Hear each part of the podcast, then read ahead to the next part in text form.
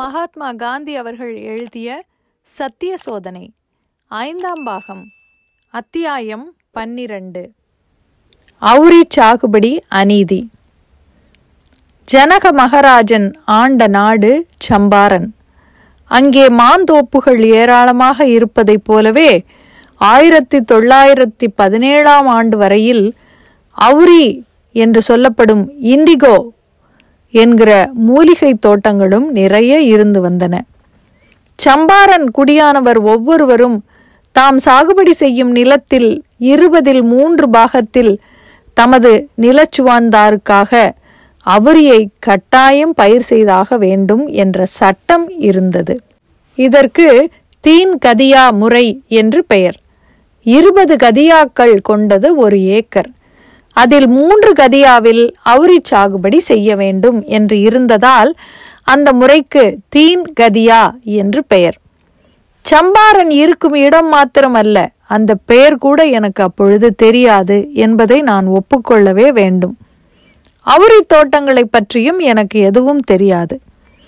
அவுரி பொட்டணங்களை பார்த்திருக்கிறேன் ஆனால் சம்பாரனில் ஆயிரக்கணக்கான விவசாயிகளுக்கு பெருந்துன்பங்களை விளைவித்து அவுரியை பயிரிட்டு தயாரிக்கிறார்கள் என்பது எனக்கு தெரியாது. இந்த துன்பங்களை அனுபவித்து வந்த விவசாயிகளில் ஒருவர் ராஜ்குமார் சுக்லா. தம்மை போலவே இன்னும் ஆயிரக்கணக்கான விவசாயிகள் அனுபவித்து வரும் அநீதியை எப்படியும் போக்க வேண்டும் என்று ஆர்வம் மிகுந்தவர் அவர். ஆயிரத்தி தொள்ளாயிரத்தி பதினாறாம் ஆண்டில் காங்கிரஸ் மாநாட்டிற்கு நான் லட்சுமணபுரி போயிருந்தபோது அவர் என்னை பிடித்து கொண்டார். எங்கள் துயரங்களை பற்றிய விவரங்களையெல்லாம் வக்கீல் பாபு உங்களுக்கு கூறுவார் என்று அவர் சொன்னார். சம்பாரனுக்கு வருமாறும் என்னை வற்புறுத்தினார். வக்கீல் பாபு என்று அவர் சொன்னது பாபு பிரஜ்கிஷோர் பிரசாத்தையே. அவர் சம்பாரனில் எனக்கு மிகச்சிறந்த சக ஊழியரானார். பீகாரில் பொதுமக்கள் சேவைக்கு உயிராகவும் அவர் இருந்தார். ராஜ்குமார் சுக்லா அவரை என் கூடாரத்திற்கு அழைத்து வந்தார்.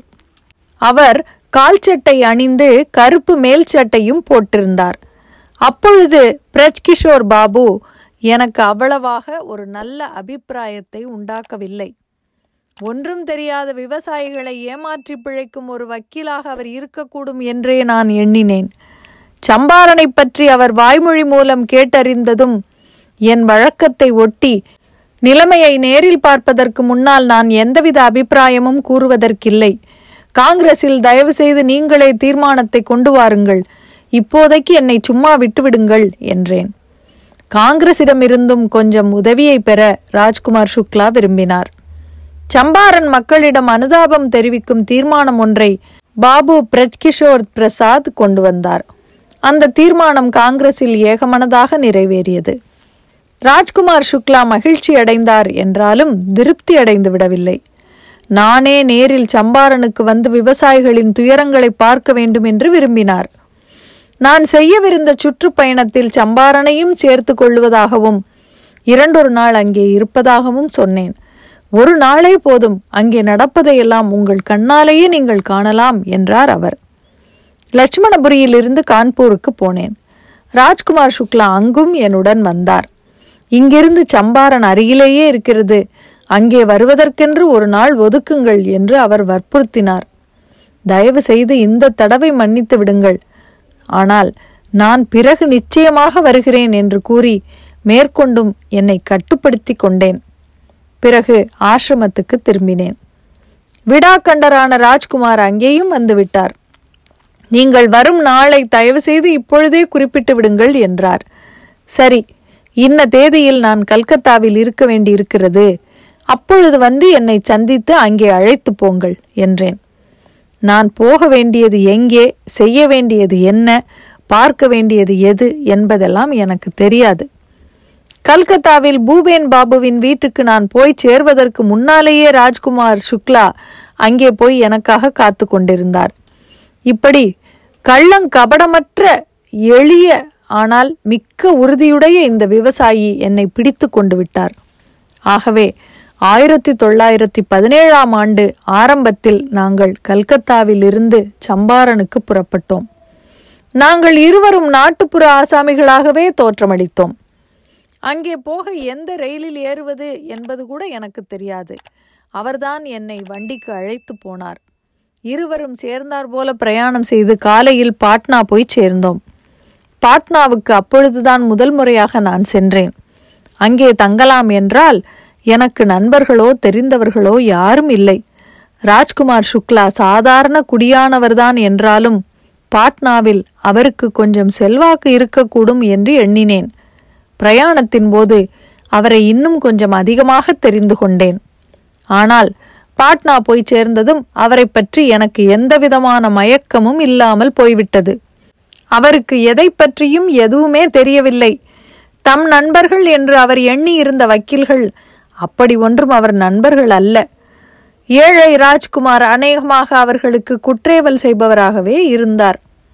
இத்தகைய விவசாயிகளான குடியானவர்களுக்கும் அவர்களுடைய வக்கீல்களுக்கும் இடையே பிரவாக சமயத்தில் கங்கை இருப்பதைப் போன்று அகலமான ஆழமான இடைவெளி இருந்து வந்தது என்றே சொல்ல வேண்டும். ராஜ்குமார் சுக்லா பாட்னாவில் ராஜேந்திர பாபு வீட்டிற்கு என்னை அழைத்துச் சென்றார். அந்த சமயம் ராஜேந்திர பாபு பூரிக்கோ வேறு எங்கோ போய்விட்டார். எங்கே என்பது எனக்கு நினைவில்லை. பங்களாவில் இரண்டொரு வேலைக்காரர்களே இருந்தார்கள். அவர்கள் எங்களை திரும்பி பார்க்கவே இல்லை. சாப்பிட என்னிடம் கொஞ்சம் ஆகாரம் இருந்தது. பேரிச்சம்பழம் வேண்டும் என்றேன். அவர் கடைக்கு போய் அதை வாங்கி கொண்டு வந்து கொடுத்தார். தீண்டாமை பீகாரில் மிக கடுமையாக அனுசரிக்கப்பட்டு வந்தது. கிணற்றில் இருந்து வேலைக்காரர்கள் தண்ணீர் எடுத்து கொண்டிருக்கும் போது நான் தண்ணீர் எடுக்கக்கூடாது என்றனர். அப்படி எடுத்தால் என் வாழியிலிருந்து நீர்த்துளிகள் சிதறி தாங்கள் தீட்டாகி விடுவார்கள் என்றனர். ஏனென்றால் நான் இன்ன சாதியைச் சேர்ந்தவன் என்பது அவர்களுக்கு தெரியாது. வீட்டுக்குள்ளிருந்த கழிப்பறைக்கு போகும்படி குமார் எனக்கு காட்டினார்.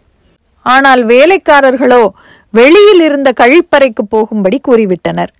இத்தகைய அனுபவங்கள் எனக்கு பழக்கப்பட்டு போய்விட்டதால் இவைகளைக் கண்டு நான் ஆச்சரியப்படவும் இல்லை கோபமடையவும் இல்லை. தாங்கள் என்ன செய்ய வேண்டும் என்று ராஜேந்திர பிரசாத் விரும்புவார் என்று அந்த வேலைக்காரர்கள் எண்ணினார்களோ அந்த கடமையை அவர்கள் செய்தார்கள். அந்த சுவாரஸ்யமான அனுபவங்களினால் ராஜ்குமார் சுக்லாவை குறித்து சரியாக நான் தெரிந்து கொள்ள முடிந்தது. அதே சமயத்தில் அவர் மீது எனக்கிருந்த மதிப்பும் அதிகமாயிற்று. ராஜ்குமாரினால் எனக்கு வழிகாட்ட முடியாது. லகானை நானே கையில் பிடித்து கொள்ள வேண்டியதுதான் என்பதை இப்பொழுது கண்டுகொண்டேன். இத்துடன் அத்தியாயம் பன்னிரண்டு முடிவடைகிறது. மீண்டும் அத்தியாயம் பதிமூன்றில் சந்திப்போம். நன்றி.